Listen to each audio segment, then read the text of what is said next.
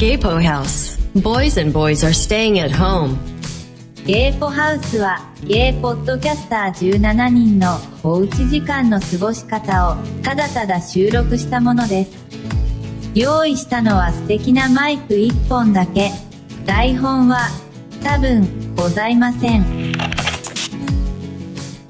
はい、こんばんは。ゲイポハウス第9回目は音楽とふと豚キノでございます。様々なゲイポッドキャストが番組の枠を超えてマイク1本、つまり一人収録でリレーしていく企画。前回担当したのは今日何喋るの？おみやちゃんです。えーおみやちゃんなんですけど、丁寧にこうね、BL 漫画を紹介してて、で、俺、それ聞いて、あ俺もおすすめの BL 漫画あるなと思ったんで、ちょっとそれを受けてじゃないけど、紹介していきたいかな、軽く。で、僕のおすすめは、水城瀬戸那先生の、急須はチーズの夢を見ると、訴状の恋は二度跳ねるっていう BL 漫画です。これは、あの、上下巻になってて、二つで一つのセットなんだけど、水城瀬戸那先生といえば、ドラマにもなった失恋ショコラティエとか、あと実写映画にもなった脳内ポイズンベリーっていう少女漫画があるんだけど、で、俺そっちのファン、それすごい読んでて、あ、瀬戸那先生 BL も書いてるんだと思って、ちょっと手を出してみたところ大変ハマりまして。で、少女漫画のその2作でもあるんだけど、もう瀬戸那先生の漫画って、ひたすら登場人物が悩むのね。うじうじうじうじ悩むの。だから、目が離せなくて、付き合っては別れて、よりを戻しては別れて、みたいな。なんか、で、最終的にはこう、悩み、悩み、悩み、果たして、みたいなのがあって、目が離せないのでおすすめです。あと、僕は、のんけ落ちが大好きです。と、まあ、BL 漫画の話はさておき、歌キノの、えーおうち時間の話なんですけど、おみやちゃんにね、歌キノさんは多趣味で、音楽とか小説とか、たしなんでらっしゃるみたいな。いやまあ、そんな言い方をしてないんだけど、えー、でもね、自分のおうち時間って考えたときに、そんな、こう、クリエイティビティな、クリエイティブな、過ごし方、そんなにしてなくて、まあ、曲も書くんだけどね。だから、ダラダラしたところ、あえてこう発表したいなと思って、僕はおうち時間、日がな一日中、インターネットをしてます。もう、YouTube、Twitter のみならず、ポッドキャストもね、のみならず日がない一日中インターネットしてるんですよ。皆さんはインターネットしてますか？まあしてるんでしょうけど、これを聞いてるってことは。だから僕がよく見るインターネットをね、二つとりあえず紹介したいと思います。で、まず一つ目なんだけど、デイリーポータル Z というポータルサイトになります。2002年にスタートした、面白いだけかと思ったらちょっと役に立つ。これは役に立つかもと思って読むとそうでもないオルタナティブなポータルサイトというわけで、なんていうか、大人の自由研究みたいな感じなのね。まあ、いわゆる、やってみた系が多くて、字の文が、こう、なんだ、チャラくないというか、ちゃんと研究発表になってるのね。それがこう、目を引くのよ。読める。大変読めるサイトになってます。そんなね、デイリーポータル Z って言われてもって感じだけど、ツイッターを見てる人だったらね、結構地味ハロウィンとか聞いたことあるんじゃないかな。地味ハロウィンの主催の会社がやってるサイトです。主催のサイトですっていうか、地味ハロウィンがもともとその記事の一本だったんだよね。で、他にもね、お好きな記事を紹介すると、えー、小賀千佳子さんの2005年の記事で、納豆1万回混ぜるっていう記事があって、まあこれもね、その、YouTube でドドン混ぜますオララララって感じじゃなくて、混ぜてみた。果たして混ぜるとどうなるだろうか。で、こう、コツコツとね、混ぜていくの。効率のいい混ぜ方を研究しながらみたいな。なんか、地味じゃん。納豆混ぜるだけだし。でもその地味さをちゃんと研究として消化してるのが良かった。えー、次が大北さんの2015年の記事。してみよう、拾い食い。っていう記事で、道端に、あえて、こう、二人で行ってね、一人がお惣菜とか食品を置いて、で、もう一人が、後ろから、ついてきて、その置いた食べ物を食べるんだけど、その、道端にさ、瓶とか転がってるじゃん。あれをね、再現するのよ。新品の食品でね、もちろん。でも、見た目はめちゃくちゃ落ちてるやつなの。で、それを、食すわけなんだけど、記事内のね、写ってる写真がみんな大爆笑してて、それはまあ、だって、なんか、不思議な感覚だよね、きっと。記事中で、リポビタン D を封開けて、置いとくんだけど、あるもんね、そういうの。道路の脇とかにリポディの、なんか、ポイ捨てされたやつとか。それを飲んで、冷えてるっていう、大爆笑してるシーンがあって、俺も、ちょっとそれ、冷えてたら大爆笑しちゃうな。いや、飲まないけどね。でも、これ二人ペアになってやってみたいなと思思いました。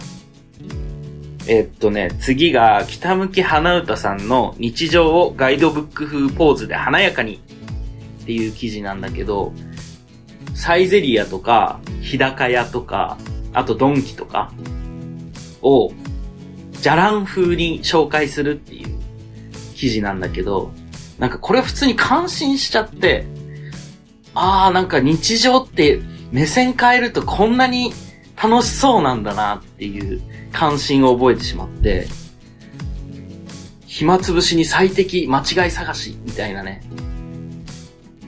それ、つらつらと読んでるだけでも、もう余裕で時間潰れちゃいますね。デイリーポータル Z。皆さん絶対ググってね。じゃあ、もう一つ。えー、もう一つよく見るインターネットがね、匿名ラジオっていうラジオなんですけど、まあ、ゲイポ内でラジオ紹介してもねって感じはあるんだが、毎週木曜日0時にね、えっ、と、おもころっていうまた別のポータルサイトがあって、おもころと、あと YouTube でも一応チャンネルがあるんだけど、そこで、えっ、と、アルファくんとダヴィンチ恐山っていう二人がラジオをしてるっていう。えっ、とね、1回分15分くらい。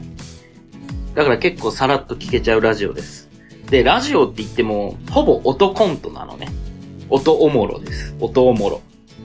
まあ、アルファくんとかダヴィンチ恐れ山っていうのは結構インターネットでもネタ、ツイッターというか、なんか面白インターネットマンとして有名な人たちで、その人たちがね、こう、ぐだぐだと、ある話とない話をやってるラジオです。実は、音太でも、あの、初期の頃は企画をパクったりしてた。参考にしてた。パクってない。参考にしてた。まあそれはね、あの、匿名ラジオを聞いてもらえれば、ははーんってなるんだけど。で、これも好きな回をちょっと紹介していくと、